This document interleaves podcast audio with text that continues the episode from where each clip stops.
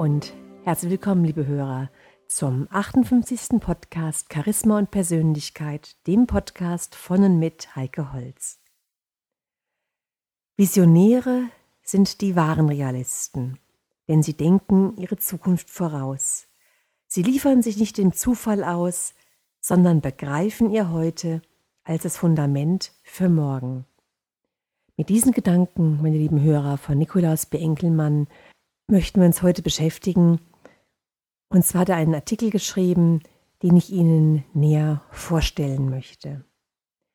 Nikolaus B. Meint, dass es nicht wichtig ist, immer ein besserer Fachmann zu werden, sondern tatsächlich wichtig ist, dass wir als Mensch, als Persönlichkeit wachsen. Als Persönlichkeit, die Ideen und Visionen voranbringen kann die auch andere Menschen begeistern kann. Denn Menschen, die begeistert sind, bringen Spitzenleistungen. Und diese Spitzenleistungen nicht nur im Sport, sondern auch im Beruf und in der Familie. Geht es Ihnen auch so, meine lieben Hörer, dass wir uns immer mehr nach dem Sinn des Lebens fragen? Dass wir vielleicht sogar weniger nach dem Geld fragen, sondern viel eher nach dem Sinn. Denn das Gefühl, etwas Sinnloses zu tun, erzeugt einen sehr großen Stress. Es kann bis zum Burnout führen, unter dem so viele Menschen leiden. Eine ideale Aufgabe macht uns in der Regel ganz viel Freude und ist deswegen wieder eine Belastung und führt daher wieder zum Herzinfarkt noch zu Depressionen. Und natürlich kann man sein Leben nicht dem Zufall überlassen oder auf ein Wunder warten, sondern es ist wichtig, seinen eigenen Weg zu finden und das Steuerrad des Lebens in die Hand zu nehmen. Jetzt meint Nikolaus B. Enkelmann, wenn Kriminalbeamte einen Täter suchen, dann fragen sie nach möglichen Motiven. Motivation im luftleeren Raum ist also nicht möglich. Das Motiv ist der Weg zur Verwandlung eines Menschen in einen Motivator, der sich für die eigene Aufgabe ebenso begeistern, wie er auch andere Menschen mitziehen kann. Ganz interessant finde ich jetzt hier, meine lieben Hörer, den Vergleich mit dem Gehirn, was nicht nur ein Gefäß ist, was gefüllt werden muss, also was mit Wissen gefüllt werden muss, sondern es muss auch entzündet werden. Keiner könnte Auto fahren, ohne es zu zünden, denn der Zündfunke löst eine Kettenreaktion aus. Und Begeisterung und Motivation, das sind übrigens Fähigkeiten, die nicht angeboren sind, sondern die wir uns selbst erwerben können, die wir lernen können das ist letztendlich der Schlüssel, dass wir uns selbst motivieren können, uns selbst mobilisieren können und auch andere für irgendetwas begeistern können. Und hierbei ist Angst der schlechteste Ratgeber auf dem Weg in ihre Zukunft, meine lieben Hörer. Ein Mensch, der unsicher ist, was auf ihn zukommt, muss sich zwangsläufig ängstigen.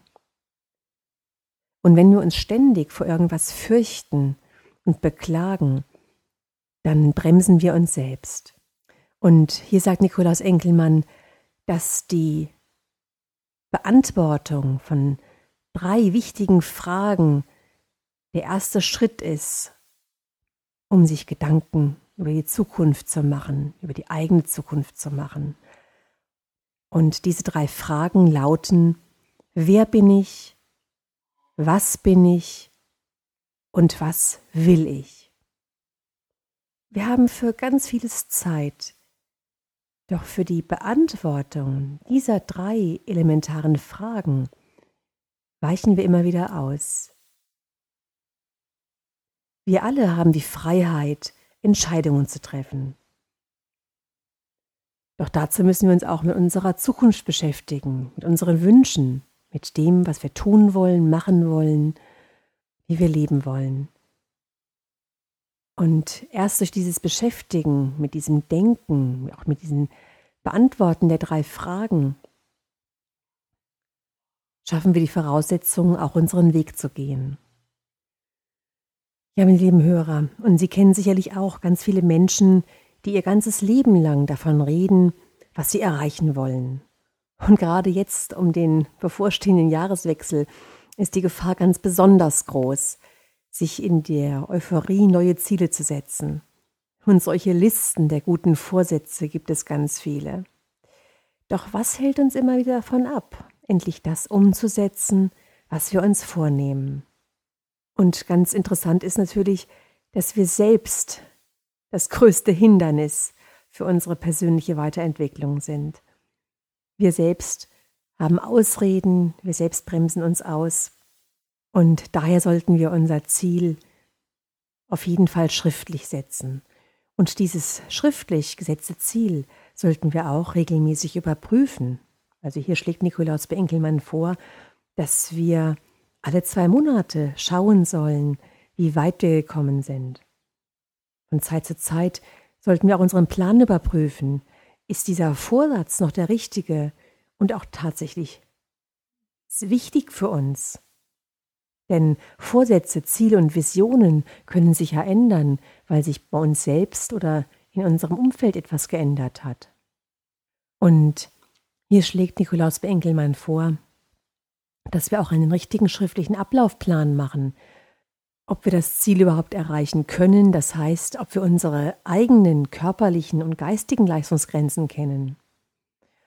Ist denn unser Plan mit den anderen Plänen abgestimmt, also mit den Plänen der Kollegen, der Mitarbeiter und mit den persönlichen Wünschen und den Wünschen der Familie? Und auch ganz wichtig, wissen wir, wer uns helfen kann, unseren Plan zu verwirklichen.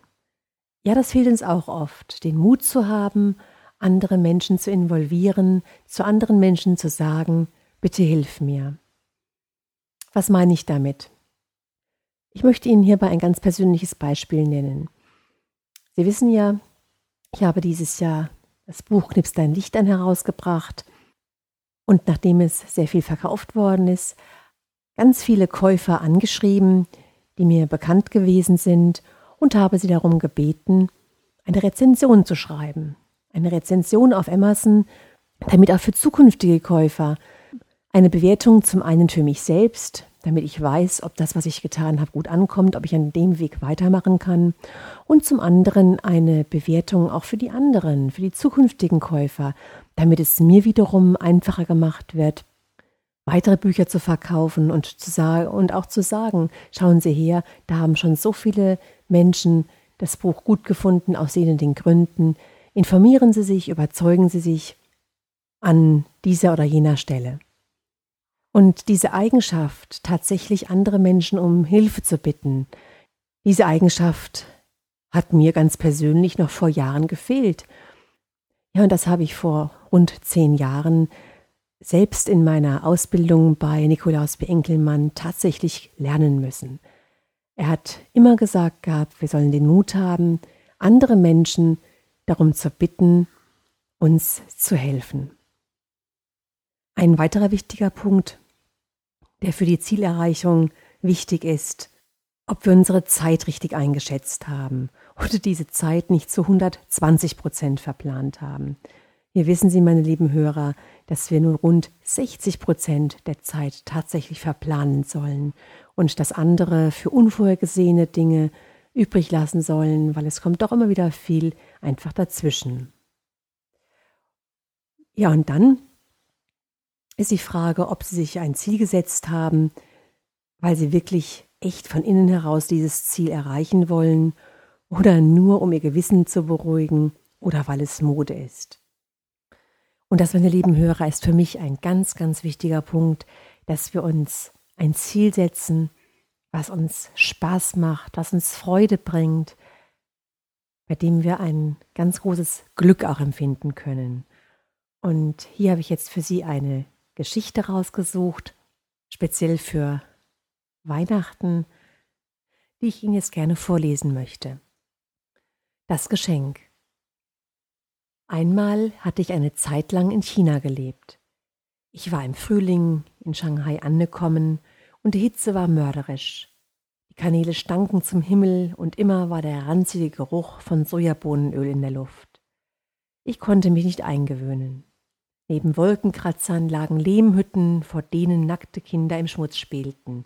Nachts zirpten die Zikaden im Garten und ließen mich nicht einschlafen.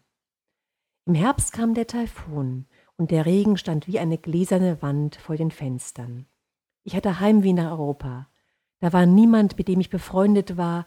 Ich kam mir ganz verloren vor in diesem Meer von fremden, gelben Gesichtern. Und dann kam Weihnachten. Ich wohnte bei Europäern, die chinesische Diener hatten.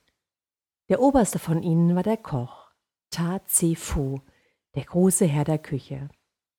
Er sprach gebrochen Deutsch und war der Dolmetscher zwischen mir und dem Zimmerkoli, dem Ofenkoli, dem Wäschekoli und was es da eben sonst noch an Dienerschaft im Hause gab. Am heiligen Abend, und ich saß wieder einmal verheult in meinem Zimmer, überreichte mir Tazifu ein Geschenk.